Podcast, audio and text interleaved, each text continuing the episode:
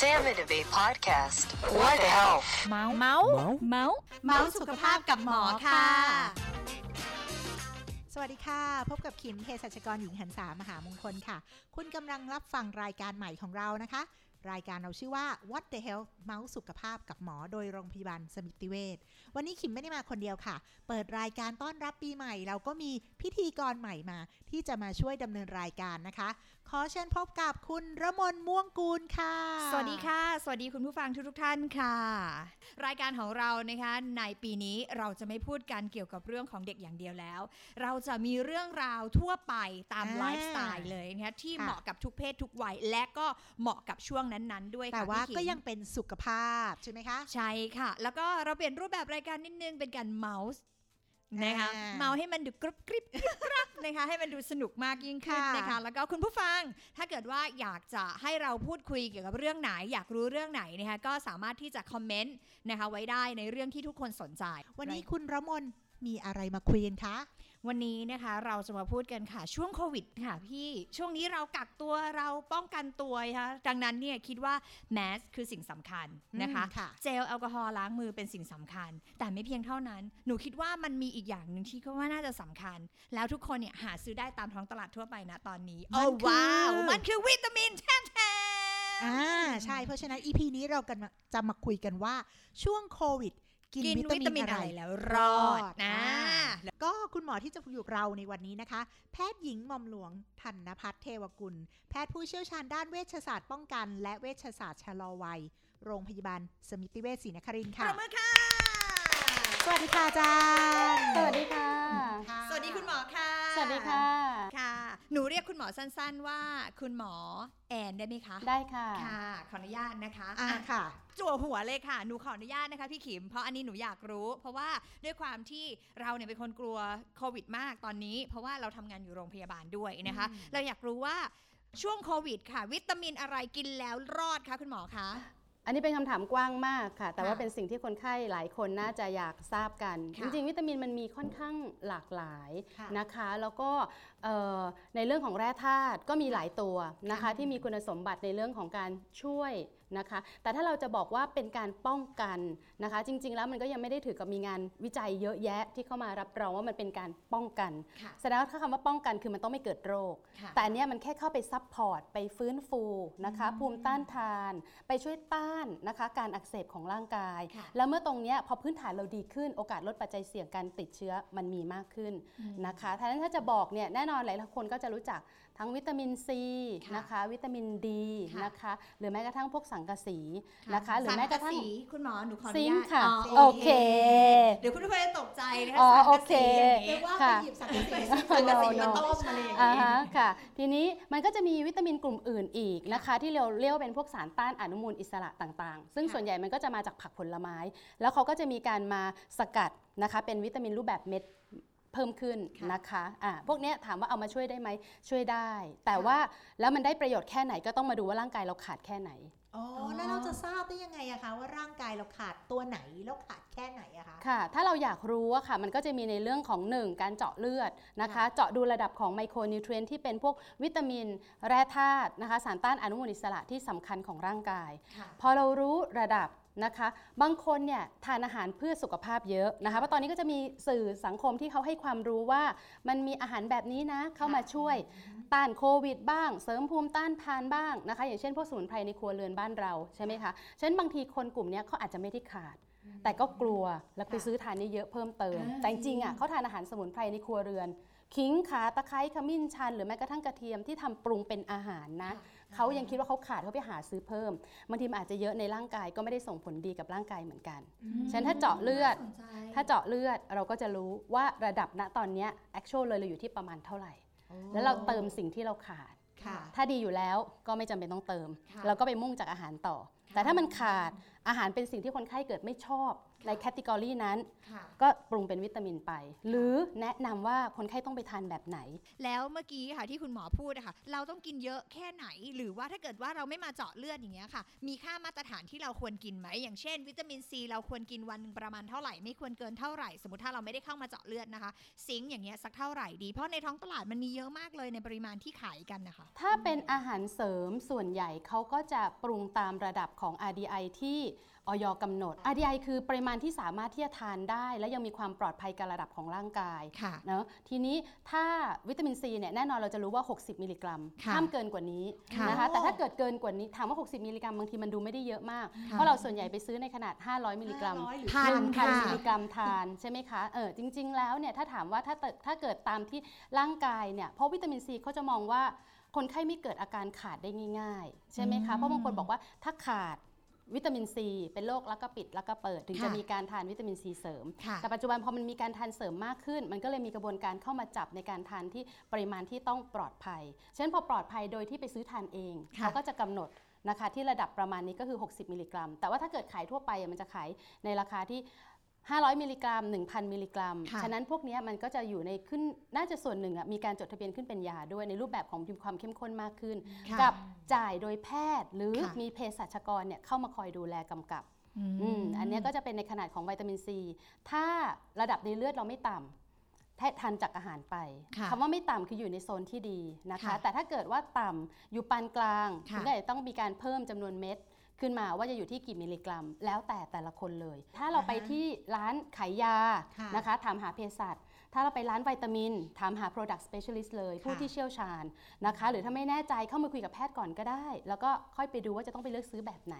แล้วทีนี้วิตามินเนี่ยค่ะ สมมติเราเลือกทานแล้ว เราจะทราบได้ยังไงว่าเราควรทานไปนานเท่าไหร่อะคะถ้าเป็นคนที่มาเจาะเลือด ใช่ไหมคะ ส่วนใหญ่ที่แพทย์จะปรุงให้เนี่ยค่ะ ก็เลยเซว่าถ้าเกิดวิตามินดีต่ำเยอะๆเนี่ยพราะเราพูดจั่วความว่าวิตามินดีละวิตามินดีโดยเกณฑ์ปกติในเลือดเนี่ยค่ะ เราต้องการค่าอยู่ที่ประมาณสัก 30 ใช่ไหมคะ แต่ไม่เกิน 100 สมมติคนไข้อคุณระบนมาตรวจกับหมอ ค่าอยู่ที่ประมาณสัก 10ใช่ไหมคะ หมอก็จะให้ทานไปนะคะ การดูดซึมร่างกายแต่ละคนเราไม่รู้ว่าจะขึ้นดีไม่ดี เช่นส่วนใหญ่ก็จะประมาณ 3 เดือน เจาะเลือดวิตามินดีซ้ำสามเดือนต่อคใชรั้ง่ค่ะ ถ้าเกิด 3 เดือนแล้วขึ้นดี เราอาจจะชิฟนานขึ้นนะคะ แล้วถ้าขึ้นดีอยู่ในเกณฑ์ที่ดีเกินไปเพราะดูดซึมดีมาก เราก็ต้องปรับลดวิตามินลงนะคะ เพราะวิตามินถ้าเยอะเกินมันเป็น toxicity กับตับกับไตแน่นอนนะคะ แต่กับบางคนถ้าเกิดบางคนบอกว่าหมอเจาะเร็วไปไหมแต่กลายเป็นทิ้งช่วง 6 เดือน กลายเป็นวิตามินดีดูดซึมร่างกายคนไข้มีปัญหา กลายเป็นระดับวิตามินดีไม่ขึ้น ก็มีเหมือนกัน หรือขึ้นช้าก็มีเหมือนกันอ่า ฉะนั้นถ้าเกิดเราช่วงแรกเราเจาะไว้ก่อน เพราะเราไม่รู้ว่าร่างกาย body แต่ละคนเนี่ยเป็นยังไงบ้างนะคะแต่แน่นอนแพทย์พยายามเลือกในส่วนที่ตัวที่ต้องดูดซึมได้ดีเอาไว้ก่อน แล้วก็ต้องเอาแวร์ไว้ก่อนว่าเพราะเวลาที่คนไข้มาเราจะถามก่อนว่าขับถ่ายมีปัญหาไหมท้องอืดไหมลำไส้แปรปรวนไหมอันนั้นเป็นการดักทางหนึ่งให้เรารู้ว่า คนไข้มีปัญหาการดูดซึมวิตามินกับเราหรือเปล่าอืมวิตามินดีเนี่ยมันมีผลเกี่ยวกับเรื่องภูมิคุ้มกันของร่างกายด้วยใช่ใช่ไหมคะอาจาค่ะรย์ใช่ถูกต้อง ทีนี้วิตามินดีเนี่ย มันเราสามารถสังเคราะห์เองได้ ส่วนหนึ่งเมื่อเราเจอแสงแดด ถูกต้องค่ะ เราต้องเจอแสงแดดมากขนาดไหนคะ คือเขาเคยบอกค่ะว่าถ้าสมมุติว่าเราไปนั่งสัมผัสแดดในช่วงเช้าค่ะคือจริง ๆ เรารู้อยู่แล้วว่าวิตามินดีเนี่ยเราได้จากแดดที่เปรี้ยง แดดที่แรงมันได้จากพวก UV แต่ UV เนี่ยในทาง anti aging เนี่ยเรามองว่ามันคือกระตุ้นอนุมูลอิสระ ฉะนั้นพออนุมูลอิสระในร่างกายเราเยอะนะคะ ก็คงไม่มีใครชอบที่ทำให้ผิวพรรณแก่ไวใช่ไหมคะ ฉะนั้นถ้าดีสุดเซฟสุดทั้งสองอย่างก็คือเป็นแดดช่วงเช้า เขาก็จะบอกว่าประมาณสัก 15 นาทีค่ะโอเค แต่คำว่าโอเค ถ้าคุณบอกว่าคุณไปนั่งตากแดด 15 นาทีช่วง 8 โมงเช้านะคะ แต่คุณทาครีมกันแดดบล็อกหมดเลยมันก็ยังมีโอกาสที่จะดูดซึมได้น้อยลงเข้าใจนะคะ ฉะนั้นก็เป็นช่วงเช้าที่ปลอดภัย แล้วก็ยังไม่ต้องทาครีมกันแดด ผิวของคนที่ผิวเข้ม จะดูดซึมวิตามินดีได้น้อยกว่าคนผิวขาว ยกมือเลยจ้าอ่าเนี่ยแหละยกค่ะมือเป็นว่าผู้หญิงที่ออกแดดเนี่ยนะคะ แค่แป๊บเดียวเนี่ย คุณหมอแอบเราเมาส์ให้ฟังเมาส์ตัวเองให้ฟังเลยไปทะเลกับเพื่อนพี่ขิมคะ ไปทะเลกับเพื่อนนะคะ ใส่แขนยาวจ้าแล้วมนใส่แขนยาวจ้า เพราะว่าหนูผ่านไปแป๊บเดียวเดินผ่านแดดแป๊บเดียวผิวหนูไหมอืมผิวหนูดำมากดำแบบดำจริง ๆ จังๆเลยนะขนาดค่ะใส่แขนยาวขนาดที่เพื่อนจ้าใส่บิกินี่กันจ้าก็ยังไม่ดำเท่าหนูเลยจ้าอืมเข้าใจเลยการดูดซึมของสีผิวเนี่ยค่ะค่ะบางคนไวต่อการสัมผัสแสงแดดเหมือนกัน หมอก็เป็นคนหนึ่งที่โดนแดดแล้วดำง่ายเหมือนกัน แล้วอันนี้หนูเก็บวิตามินได้ดีด้วยไหมคะคุณหมอแล้วแต่แต่ละคนค่ะไม่เหมือนกันเพราะอย่างที่บอกมันต้องมาผ่านตับผ่านไตเราอืม แต่สุดท้ายทั้งนี้ทั้งนั้นเมื่อคุยกับคุณหมอแล้วอะครั้งหนึ่งของเราเนี่ยมาตรวจสักครั้งหนึ่งก็ได้เนาะเดี๋ยวนี้ใช่ค่ะเห็นว่าการตรวจวิตามินดีเนี่ยค่ะ มันอยู่ในแพ็กเกจตรวจสุขภาพด้วยใช่ไหมใช่คะค่ะเดี๋ยวนี้โรงพยาบาลเราอะค่ะจะพยายามเพราะว่าเนื่องจากที่ปัจจุบันเนี่ยคนให้ความสนใจเรื่องพวกนี้ แล้วคนไปซื้อทานเองโดยที่ไม่รู้นะคะค่ะจะมีในเรื่องของการตรวจเลือดแล้วเราก็จะรู้นะคะ ซึ่งโปรแกรมโรงพยาบาลนะคะ อย่างที่เราจะมีวิตามินดี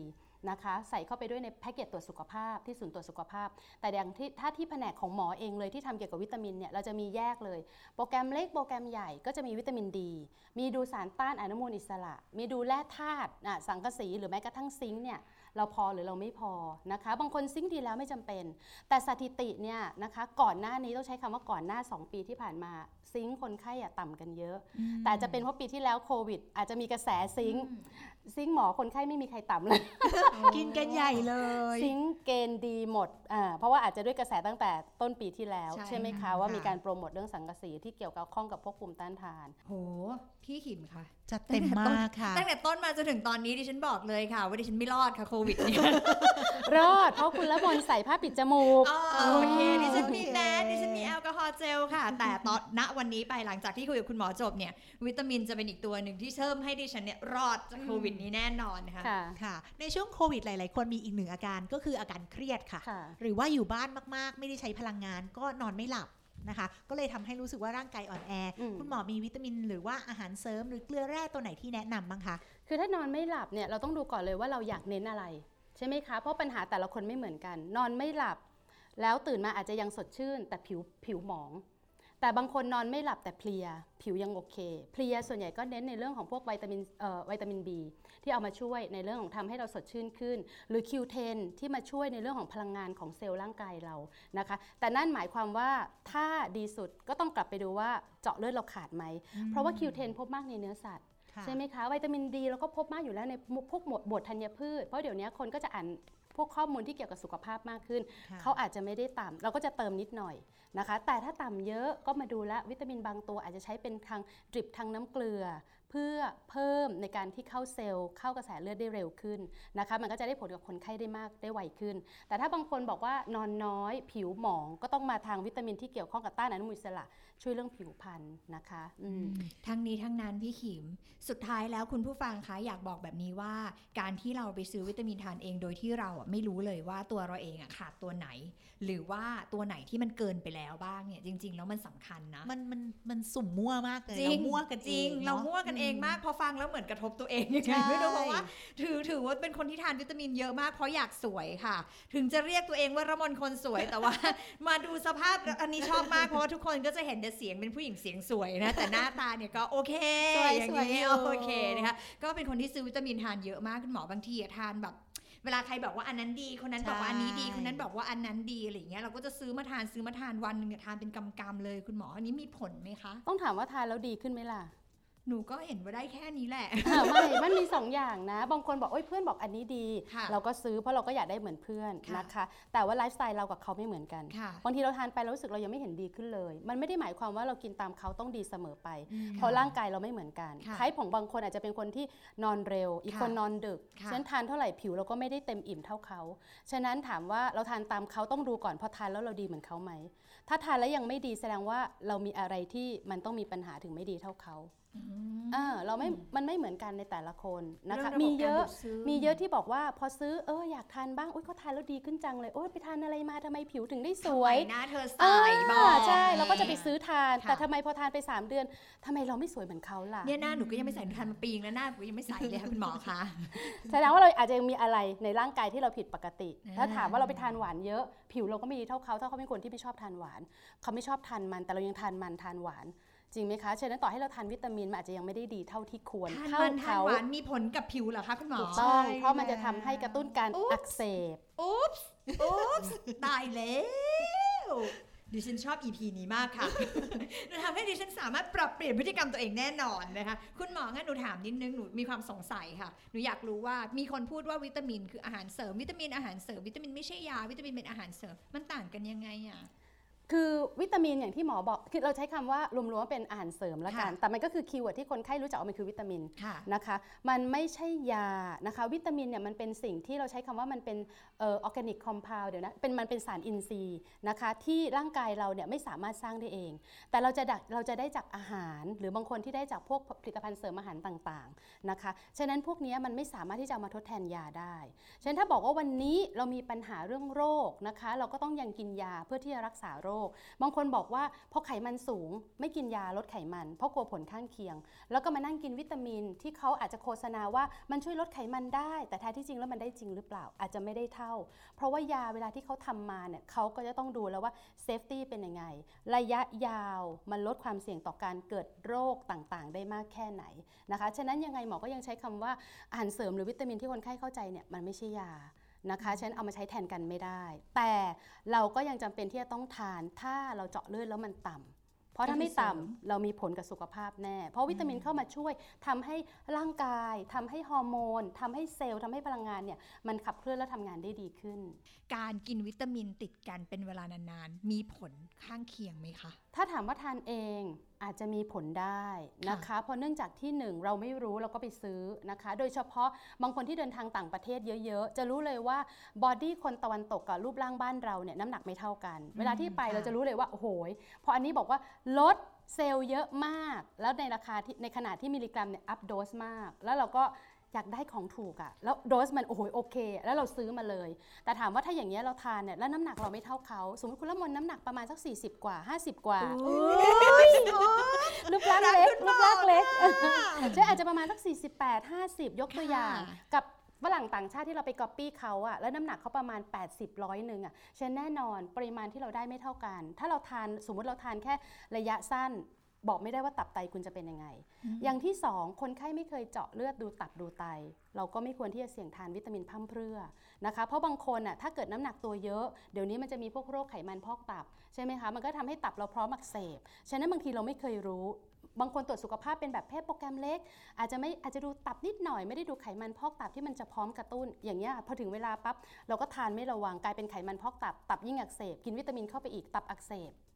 อันนี้ยิ่งส่งผลเสียกับสุขภาพ ทีนี้เรามาเข้าคำถามในโลกออนไลน์บ้างไหจมริงกำลังจะพูดเออเลยคือเราพี่คำมถามของเราเยอะแล้วเนาะค่ะแล้วดูค่ะว่าในโลกออนไลน์เขาอยากรู้อะไรกันค่ะค่ะอะ มาคำถามแรกค่ะคำถามของโลกออนไลน์อะคุณหมอทำหน้าแบบตกใจมากเลยนะอุ้ยคำถามโลกออนไลน์คำถามโลกออนไลน์ คือตอนเนี้ยค่ะ ด้วยความที่โซเชียลนะคะคุณหมอเขาก็จะมีคำถามมีนู่นนี่นั่นเวลาคนไปโพสต์กันค่ะคำถามนี้ค่ะถามว่าถามว่า นอนน้อยกินวิตามินอะไรดีคะ อ๋อ เมื่อสักครู่ที่เราได้คุยกันไปบ้างแล้วค่ะเนอะถ้านอนน้อยเน้นผิวนะคะก็ต้องทานพวกสารต้านอนุมูลอิสระค่ะนะคะเดี๋ยวนี้มันก็จะมีเยอะนะคะที่มาจากพวกของมะเขือเทศ เป็นพวกไกลโคพีนนะคะหรือแม้กระทั่งพวกกลุ่มของพวกแอสตาแซนทีนมันก็จะช่วยเรื่องผิวนะคะแต่ช่วยเรื่องผิวในแง่ที่ว่ามันจะไปป้องกันนะคะเวลาที่เราไปออกแดดอ่า มันก็จะช่วยในเรื่องของผิวพรรณของเราเนี่ยให้ดีขึ้นนะคะ แต่ถ้าจะบอกว่าทานแล้วให้ผิวขาวจริง ๆ มันยังไม่มีงานวิจัยตัวไหนที่จะรองรับรับรองว่ามันช่วยเรื่องผิวขาวไม่ว่าจะเป็นตัวไหนที่เขาคุยกันในท้องตลาดก็ตามนะคะ แต่ถ้าเกิดเน้นอะถ้าเกิดเน้นในเรื่องของ energy วิตามิน B เลยจริง ๆ แค่วิตามิน B มันพอนะ ถ้าเราเน้น energy นะคะ หรืออย่างที่บอกไปแล้วก็คือในเรื่องของพวก Q10 ค่ะอะมาอีกคำถามหนึงค่ะคุณหมอคะเนี่ย คำถามนี้จริงๆ ไม่ต้องไปถามในโลกออนไลน์ก็ได้ดิฉันก็ถามได้ กินวิตามินหลายตัวตีกันไหมคะอะอะอันนี้เรียนตามตรงว่าตีกันได้ ถ้าตีถ้าทางการแพทย์เราน่าจะใช้คำว่าเป็นพวก drug interaction ค่ะนะคะเหมือนเมื่อสักครู่ที่คุณขิมใช้คำนี้มา ถ้าถามว่า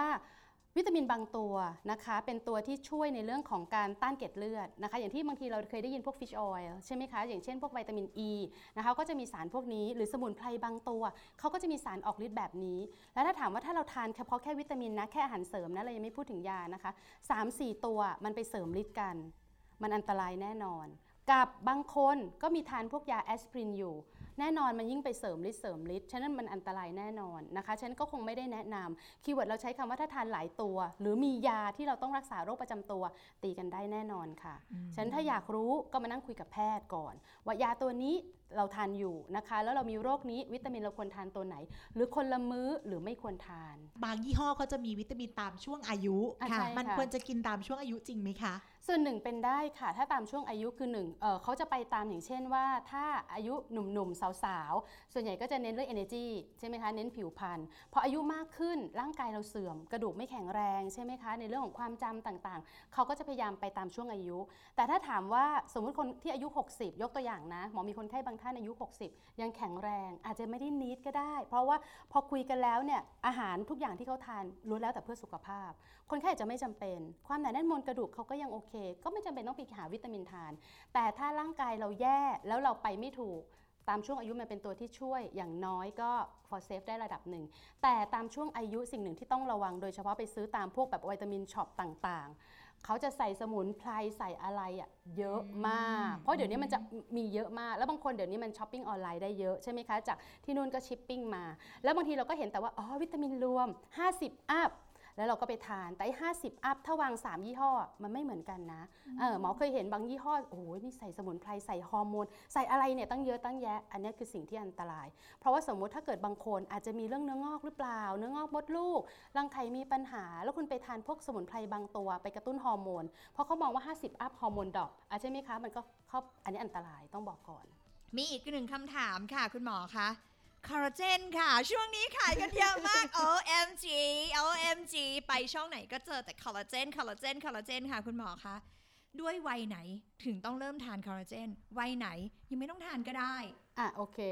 คอลลาเจนมันมี 2 ประเภทเนาะเราก็จะเห็นในท้องตลาดอย่างเช่นคอลลาเจนที่ช่วยเรื่องผิวใช่ไหมคะกับคอลลาเจนที่ช่วยเรื่องพวกข้อเข่าค่ะเนาะทีเนี้ยในเรื่องของพวกวัยไหนก็ ถามคนไข้เลยว่า 1. เราเริ่มมีปัญหาหรือยังเข่าเราเริ่มมีปัญหาหรือยัง ผิวเราเริ่มบางลงหรือเปล่า จริง ๆ บางคนอะ20 ไปซื้อทานแล้วผิวเขายังโอเคเลยแต่บางคนไข้อะบางท่านมีความต้องการอยากให้ผิวเนี่ยดีขึ้นกว่านี้เขาก็จะไปซื้อทาน แต่คอลลาเจนต้องบอกก่อนว่าด้วยคอลลาเจนเนี่ยมันเป็นโมอาหารเออมันเป็นโปรตีนแล้วกันนะคะ ใช้คำนี้มันเป็นโปรตีนที่โมเลกุลใหญ่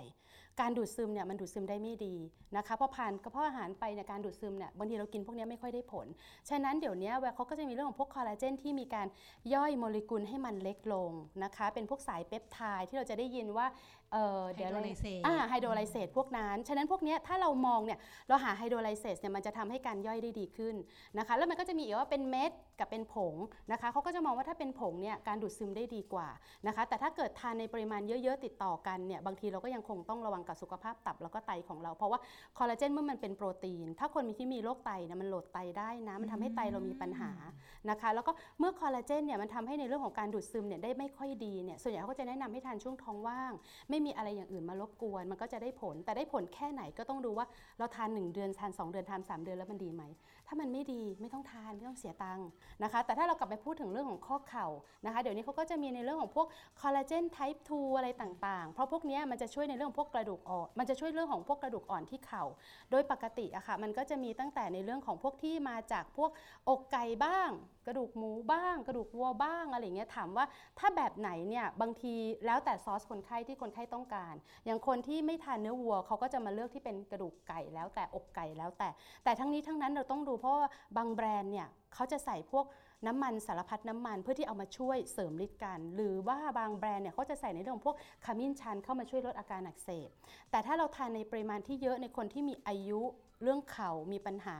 เขามักจะมาด้วยยาอื่นสารพัด ไอ้พวกสมุนไพรที่เข้ามาเติมหรือน้ำมันน้ำมันงาหรืออะไรหลายๆอย่างน้ำมันห้าธาตุอะไรอย่างที่เขาชอบใส่กับคอลลาเจนเนี่ยอันนี้ยังคงต้องระวัง คือจากที่ฟังคุณหมอแล้วว่าเราไม่รู้หรอกว่าอะไรเราขาด เราไม่รู้หรอกว่าอะไรเราเกินสุดท้ายเนี่ยก่อนที่จะกินอะไรก็แล้วแต่เนี่ยก่อนที่จะไปอ่านฉลากด้วยซ้ำอยากให้มาคุยกับคุณหมอก่อน มาคุยกับผู้เชี่ยวชาญก่อนไปตรวจค่ะดูก่อนว่าตัวเองขาดอันไหน ควรจะเสริมอันไหนควรจะอะไรอันไหน แล้วคุณจะรอดช่วงโควิดเพราะถ้าเกิดมันเกินอะร่างกายคุณอ่อนแอ คุณไปเจอโควิด คุณก็ไม่รอดนะคะหรือว่าถ้าเกิดมันขาดคุณไปเจอโควิด คุณก็ไม่รอด แต่ถ้าเกิดคุณทำให้มัน balance คุณทำให้มันพอดีอะมันก็ร่างกายมันก็แข็งแรงมันก็ทำให้มันฟูใช่ไหมคะแล้วมันก็รู้สึกว่าดีดีทั้งตัวคุณด้วย แล้วก็ปกป้องตัวคุณด้วย อุ้ยสรุปดีมีสาระอืมนอกจากนั้นนะคะ วันนี้เราจะยังไม่สวัสดีคุณหมอ เราจะวิ่งค่ะตามคุณหมอไปตรวจกับคุณหมอเลยค่ะค่ะด้วยความยินดีค่ะค่ะวันนี้เนี่ยก็ต้องขอขอบคุณคุณหมอแอนมากๆเลยนะคะที่ค่ะมาให้ความรู้กับเราเกี่ยวกับเรื่องวิตามินนะคะ กินแล้วรอดมีค่ะในช่วงโควิดดิฉันบอกเลยค่ะ ว่ากินแล้วรอดถ้ากินเป็นค่ะอ่าถูกต้องกินเป็นกินถูกแล้วกินดีถูกนะคะต้องเราก็ค่ะจะรอดและอีกอย่างหนึ่งนะคุ้มด้วยอ่าใช่นะคะคุ้มกับค่าเงินราที่เสียไปใช่ค่ะอะวันนี้นะคะก็ต้องขอขอบคุณคุณหมออีกครั้งหนึ่งนะคะแล้วก็ทุกๆท่านค่ะสามารถติดตามรายการของเรานะคะรายการที่มีชื่อว่า What the hell เมาสุขภาพกับคุณหมอโอเคทุกวันพุธที่ 2 และ 4 ของเดือนนะคะค่ะพบกันได้ทาง Apple Podcast Anchor Podbean SoundCloud Spotify และ YouTube ของโรงพยาบาลสมิติเวชค่ะ ค่ะ ก่อนลาไปวันนี้นะคะ คิดมาได้สักครู่นี้เองค่ะ อยากฝากคำคมสั้นๆไว้นะคะว่าความหนาวยังไม่คงทนฉันใดโควิด ก็ไม่คงทนฉันนั้น วันนี้ลากันไปก่อนพบกันใหม่ในครั้งหน้านะคะ วันนี้สวัสดีค่ะ สวัสดีค่ะ Salmon Debate Podcast. What the health? เมาส์เมาส์เมาส์เมาส์สุขภาพกับหมอค่ะ